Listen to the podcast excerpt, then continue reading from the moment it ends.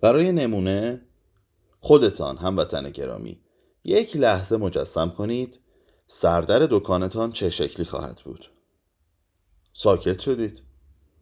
ایرادی ندارد. بعدا جوابم را بدهید. به هر حال من یکی مال خودم را از حالا می شناسم چهره دوگانه ژانوسی دلربا و بالایش اندرزی به مشتریان. به او اطمینان نکنید. روی کارتم هم می نویسم ژان باتیس کلامانس بازیگر. ارزم به حضورتان که کوتاه زمانی بعد از شامگاهی که دربارش گفتم به نکته ای پی بردم. موقع ترک شخص نابینایی که کمکش کرده بودم از خیابان رد شود به نشانه احترام کلاهم را از سر بر می داشتم بدیهی این ابراز ادب به خاطر او نبود. نمی توانست ببیندش. پس مخاطب چه کسی بود؟ تماشاگران. بعد از هنرنمایی نوبت به تعظیم می رسید حرف ندارد. اینطور نیست؟ روزی دیگر همان ایام در جواب رانندهی که بابت کمکم از من تشکر می کرد از دهنم پرید که هر کس جای من بود خودش را به زحمت نمی انداخت البته قصد داشتم بگویم هر کس جای من بود همین کار را می کرد این اشتباه لفظی ناخوشایند سر دلم ماند. واقعا در فروتنی لنگه نداشتم. هموطن گرامی باید خاضعانه اعتراف کنم همواره لبریز خودبینی بودم.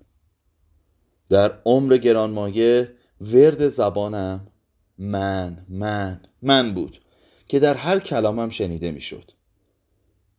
هرگز نتوانستم جز با تفخر سخن بگویم به خصوص وقتی با زرافت پرهیاهویی چنین می کردم که زیر و بمش را خوب می شناختم راستش همیشه آزاد و قدرتمند زندگی کردم.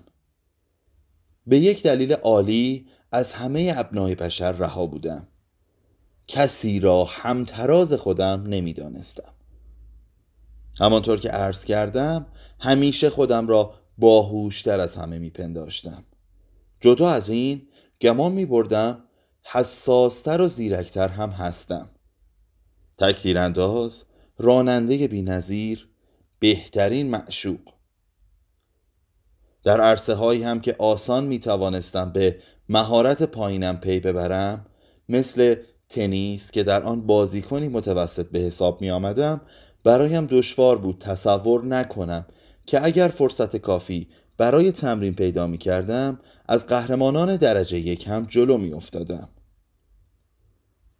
در خود جز برتری سراغ نداشتم و همین علت نیکخواهی و آسودگیم بود اگر به خاطر دیگران خودم را به زحمت میانداختم صرفا از سر مهربانی و اختیار محض بود. سرافرازیش هم تمام و کمال به خودم می رسید در چشم خیش عزیزتر می شدم در ایام پس از شامگاهی که صحبتش را کردم اندک اندک کنار حقایقی دیگر به این واقعیت ها نیز پی بردم. البته نه بلا فاصله و نه خیلی واضح. ابتدا لازم شد حافظه را بازیابم. تدریجا روشنتر دیدم. آنچه را می‌دانستم درک کردم. تا آن هنگام همواره نیروی حیرت انگیز فراموشی آورم بود. همه چیز را از یاد می بردم و تصمیم هایم را زودتر از بقیه. اساسا چیزی برایم اهمیت نداشت. صد البته اگر به حکم موقعیت ناگزیر می شدم به جنگ، خودکشی، عشق و فلاکت توجه نشان می دادم اما از سر نزاکت و به شکلی سطحی. گاهی وانمود می کردم هدفی بیگانه با روزمره ترین جنبه های زندگیم مرا به شوق آورده. لیکن در واقعیت در آن مشارکت به خرج نمی‌دادم مگر وقتی آزادیم به خطر می افتاد. چطور بگویم؟ لیز می‌خورد. بله همه چیز لیز می‌خورد و بر من آوار می‌شد. انصاف حکم می کند بگویم بودند مواردی هم که فراموشی هایم سزاوار ستایش باشند. قطعا به افرادی برخورده اید که مرامشان عبارت است از بخشش اهانتوا و در واقع آنها را میبخشند اما هرگز فراموششان نمی کنند من آنقدر بزرگوار نبودم که از اهانت ها بگذرم اما سرانجام فراموش می کردم و آنکه گمان می برد از او بیزارم مبهود می شد آنگاه که می‌دید لبخند زنان به او سلام می کنم بر حسب سرشتش عظمت روحم تحسینش را برمیانگیخت. یا خفت منشم را خار می شمرد. قافل از اینکه علت رفتارم ساده تر از این حرفها بود. حتی نامش را فراموش کرده بودم. همان نقصی که گاهی مرا بی تفاوت یا ناسپاس جلوه می‌داد اینجا برایم مایه مجد و بزرگی می‌شد خلاصه اینکه زندگانیم تداومی نداشت مگر پیوستگی روز به روز من من من. زنها روز به روز تقوا یا شرارت روز به روز مثل سگها. اما هر روز با خودم که استوار سر خدمت بودم. به این ترتیب در سطح زندگی پیش می رفتم. به نوعی با پشتوانه الفاظ. بی آنکه هرگز از حمایت واقعیت برخوردار باشم. یک عالم کتاب نیمه خوانده. رفقایی که نیمبند دوستشان داشتم شهرهای نیمه دیده زنانی که نیمبند تصاحبشان کرده بودم هرچه می کردم یا از روی ملال بود یا سردرگمی. افراد دنبالم می آمدند می‌خواستند آویزانم شوند اما چیزی نمیافتند و بدبختی همین بود. البته برای آنان زیرا من فراموش می‌کردم هرگز جز خودم کسی را به یاد نیاوردم. اما کم کم حافظم برگشت. بهتر بگویم من نزدش برگشتم و آنجا خاطره ای را پیدا کردم که انتظارم را می‌کشید. پیش از آن که به آن بپردازم هموطن گرامی اجازه می‌خواهم برایتان چند مثال بیاورم از آنچه در این کاوش کشف کردم. مطمئنم برایتان سودمند خواهد بود. یک روز که در حال رانندگی یک ثانیه پشت چراغ سبز معطل کردم تا ماشین راه بیفتد همین باعث شد همشهریانم بی امان از پشت بوخ بزنند قفلتا ماجرای دیگر به خاطرم آمد که در موقعیتی مشابه رخ داده بود. موتورسیکلتی که مردی لاغر و ریز نقش با عینک یک چشم و شلوار گلف سوارش بود. از من سبقت گرفته بود و جلوی اتومبیلم پشت چراغ قرمز جا خوش کرده بود. هنگام توقف مرد ریزنقش موتورسیکلتش را خاموش کرده بود و با تلاشی بی حاصل می دوباره آن را راه بیاندازد.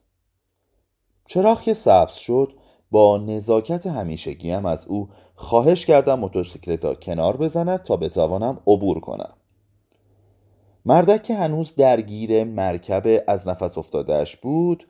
بنابر اصول آدابدانی پاریسی در جوابم گفت زر مف نزنم. همچنان معدبانه ولی با لحنی آکنده به ناشکیبایی پافشاری کردم. فورا درآمد که بد می‌بینم اگر به او پیله کنم. در همین فاصله کم کم هشدارهایی از پشت به گوش می رسید از مخاطبم محکمتر خواستم که بیادبی نکند و متوجه باشد که عبور و مرور را مختل کرده. آن شخص تندخو که بیشک از بدقلقی آشکار موتورش کفری شده بود به اطلاعم رساند که اگر تنم می‌خورد حرفی ندارد حالم را جا بیاورد. از این همه بدجنسی حسابی جوش آوردم و از ماشین پیاده شدم تا مردک بیچاک و دهن را گوشمالی بدهم. گمان نمی کنم بزدل باشم. اما آدم چه گمانها که نمی کند. یک سر و گردن از حریفم بلندتر بودم. عضلاتم همیشه خوب به کارم آمده بود. هنوز هم مطمئنم کسی که کتک را نوش جان می کرد یارو بود. اما تازه قدم بر آسفالت گذاشته بودم که مردم دورمان را گرفتند و مردی از بین جمعیت به طرفم هجوم آورد و مرا پسترین پست ها ختم کرد و به من اطمینان داد محال است بگذارد دست روی آدمی بلند کنم که گرفتار موتورش است و در نتیجه برایش مقدور نیست از خود دفاع کند. به سوی این تفنگدار سر چرخاندم و راستش درست شهرش را ندیدم. در واقع تازه روی برگردانده بودم که شنیدم موتور دوباره روشن شد و همان موقع یک نفر سیلی محکمی زیر گوشم خواباند. پیش از آنکه فرصت کنم بفهمم چه پیش آمده موتورسیکلت راه افتاد و دور شد. گیج و سردرگم بی اختیار به طرف دارتانیان قدم برداشته بودم که کنسرت بوغ راننده های کلافه از صف ماشین ها که حالا تعدادشان چشمگیر بود برخاست. چراغ دوباره سبز شد.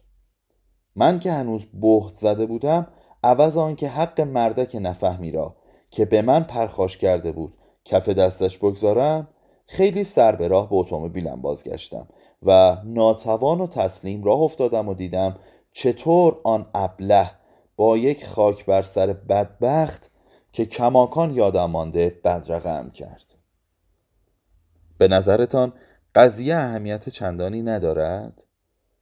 بیشک درست میفرمایید. اما خیلی طول کشید تا فراموشش کنم و اهمیتش همین جاست.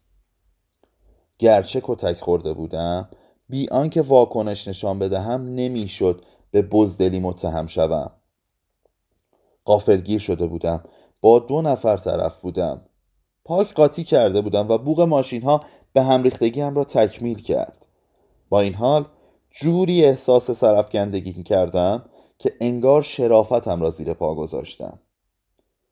بارها خودم را به یاد می آوردم که بدون هیچ عکس عملی سوار ماشینم می شوم و سنگینی نگاه تمسخرآمیز جمعیتی را تاب می آورم که مشخصا از این به وجد آمدند که کت و شلوار آبی بسیار آراسته ای به تن دارم. کت و شلوار کذایی خوب در خاطرم مانده. خاک بر سر بدبخت. که با وجود همه اینها به نظرم به جا می آمد در گوشم می پیچید خلاصه اینکه علنی خار و خفیف شده بودم. راست است که شرایط دست به دست هم داده بود تا چنین اتفاقی بیفتد. اما شرایط همواره وجود دارد. پس از قضیه به وضوح پی بردم که چه می بایست می کردم در خیال خودم را می دیدم که دارتانیان را با یک مشت جانانه ناکار می کنم سوار ماشین می شوم دنبال بوزینه می روم که مرا زده بود. به او می رسم موتورش را کنج پیاده رو گیر می اندازم خرکش کنان به گوشه ای می برمش و کتکی را که سزاوارش است نسارش می کنم این فیلم کوتاه را با تغییرهای جزئی صد دفعه در ذهنم مرور کردم. افسوس که خیلی دیر شده بود. و دلخوری گزندم روزهای متوالی دوام آورد و زهرش را به جانم ریخت صفحه سی و هشت.